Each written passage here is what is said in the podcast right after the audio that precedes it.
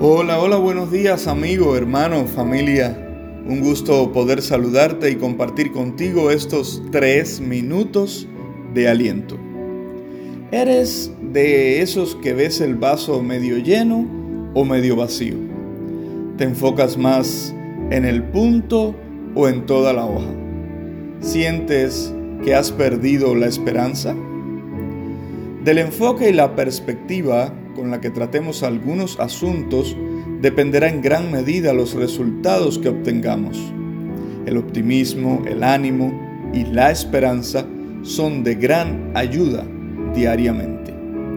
Hay un versículo en particular en la Biblia que me resulta un poco jocoso, lo confieso, y es por la manera tan natural con la que habla y la gran verdad que encierra. Dice así, aún hay esperanza para todo aquel que está entre los vivos, porque mejor perro vivo que león muerto. Ese versículo está en Eclesiastés capítulo 9 versículo 4. Las condiciones, los recursos que poseemos, lo difícil que sea lo que estemos pasando, quizás nos hagan sentir como un perro, que no tiene caso compararlo con el majestuoso rey de la selva. Pero aquí la esperanza de la que habla, está asociada directamente con la vida misma. El perro, aunque perro, está vivo, por lo cual aún hay esperanza para él. Hoy, si estás escuchando estas palabras, quiero decirte, hay esperanza, hay esperanza, hay esperanza para ti. Y sí, al menos en el país donde vengo, en Cuba, solemos decir, hmm, la esperanza era verde y se la comieron los chivos.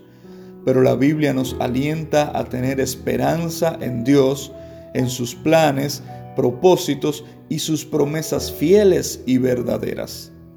A nosotros nos queda el esforzarnos y confiar con fe y esperanza. Abraham fue un hombre que creyó a Dios en esperanza contra esperanza. Y Dios premió su fe y su esperanza. A veces es difícil creer y eso nos impide tener esperanza. Termino con este versículo del libro de Romanos.